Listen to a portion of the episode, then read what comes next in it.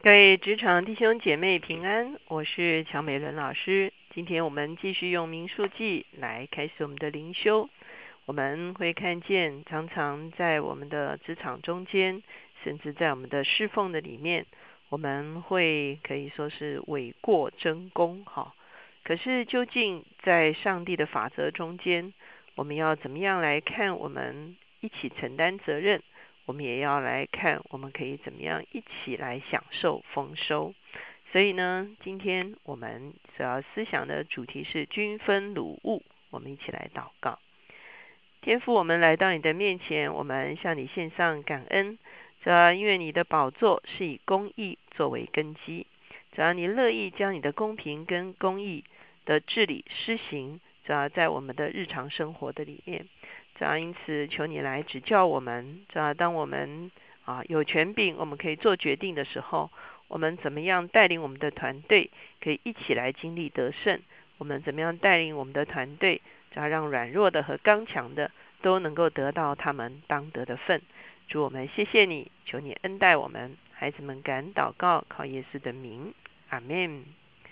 今天我们读的是民数记三十一章，我们要从二十五节看到五十四节。那在这段经文中间呢，我们会看见他们就做了一个啊，一个可以说是一个啊定例哈。这个定例就是他们出出征的时候所掳回来的财物要如何来分配的一个问题。那其实现在的问题就是说啊，有人出征。啊有人没有出征，那夺回来的掳物究竟只归给打仗的人呢，或者是要全部的人，不管打仗没有打仗都要均分啊？那我们先来看这段经文，它是怎么说的？二十五节，耶和华小谕摩西说：“你和祭司以利亚撒，并会众的各族长，要计算所掳来的人口和牲畜的总数，把所掳来的分作两半。”一半归于出去打仗的精兵，一半归于全会众。好，好，那我们会看见在这个地方呢，啊，这个啊就做下来了一个可以说是一个规范哈。那掳来的东西呢，分成两半。好，那第一部分呢是给打仗的精兵。坦白讲，这些人付出的代价是最高的，所以他们所得到的也是比例是相比较相对高的哈。那可是并不是把所有的都归给他们，那其他的人就一无所有。那另外一半归给全会众。那当然我们知道全会众的数目呢是比较多的，所以全会众平均下来，他们所得的呢会比那些去打仗的精兵略微少一步少一点。可是他们也不是一无所有。好，很多时候我们在我们的啊这个所。所带领的或者是所服务的一个单位的里面，常常就会面临到这个资源分配的问题，也会面临到这个功劳啊来的时候如何来啊这个分配的问题哈。那坦白讲，很多时候我们的啊会有两极的观念哈，一个是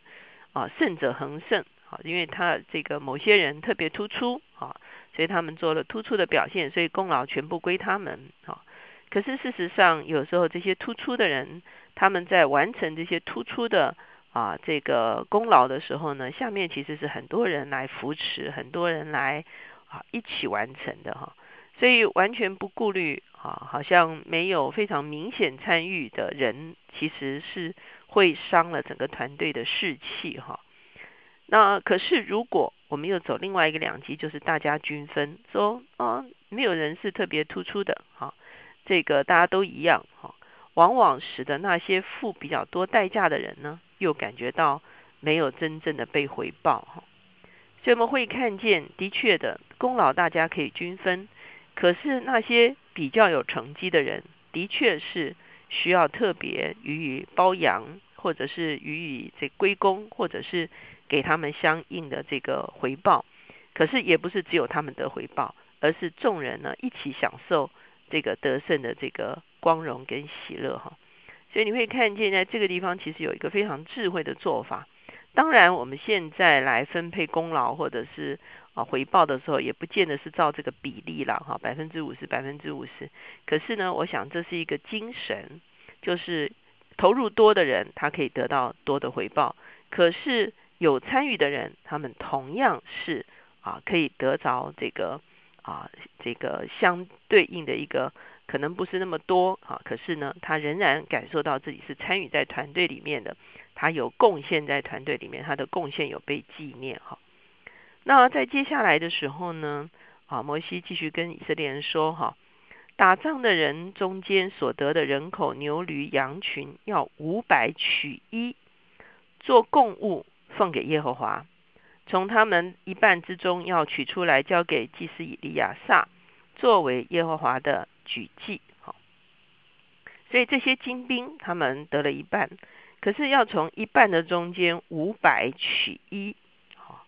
这个这个五百取一的话就是千分之二，好，千分之二或者是百分之零点二，好，他们中间要有百分之零点二是啊供奉到啊这个殿中，哈，供奉到这个这个啊耶和华的面前，哈，作为举祭。那举祭，我们通常知道，啊，奉献给耶和华之后呢，这个举祭就会归给祭司，哈。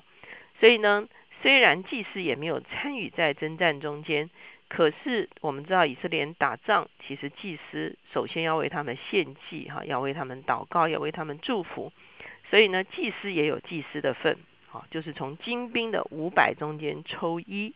啊，归给了耶和华，也就归给了祭司，哈。那从以色列这些老百姓中间的一半的里面呢，要五十取一归给看守账目的立位人。好，我们知道除了祭司之外，还有立位人哈。所以百姓中间呢，要五十取一，好，来归给啊立位人。当然立位人人数比较多，哈，所以呢是五十取一哈。也就是说，整个以色列人均分他们的战利品哈。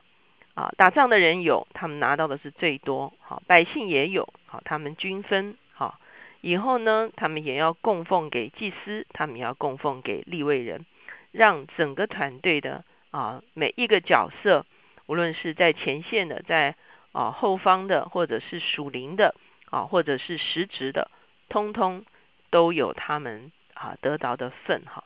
所以呢，这就是我们会发现。啊，以色列人被要求，当他们来啊来分派这些事情的时候呢，要用啊这样子的一个方式来分派哈。那到最后的时候，我们会发现领袖们，我们到四十八节这个地方看说啊，有千夫长，有百夫长，那来到这个摩西哈，然后就说呢啊，是的，已经都计算好了。可是我们这些领袖，我们愿意特别把我们所得的精气哈。来当做供物奉献给耶和华哈，那当然我们知道这个打仗哈都有这个啊生命的损伤哈，所以呢他们说送来的这些金器呢成为耶和华的供物，好在耶和华面前为我们的生命赎罪哈，所以呢他们啊很看重啊他们在征战中间的这个啊如果有瑕疵的话，求神。啊，来涂抹遮盖他们的罪孽哈，所以我们会看见啊，他们又把额外的一些精气呢供奉到啊这个会幕的中间哈，所以我们会发现这个啊是他们可以说是一开始的战役中间就已经定下一些规范，那这些规范呢就成了他们要如何来啊，如果啊这个征战得胜的时候，他们要如何来分配。啊，这些所得的一个规范哈。那我刚才已经讲了，很多时候哦，我们在服饰的里面啊，整个团队啊，我们怎么样让每一个付代价的人都啊被尊荣？那付最多代价的人呢啊，他们可以得到最大最高的尊荣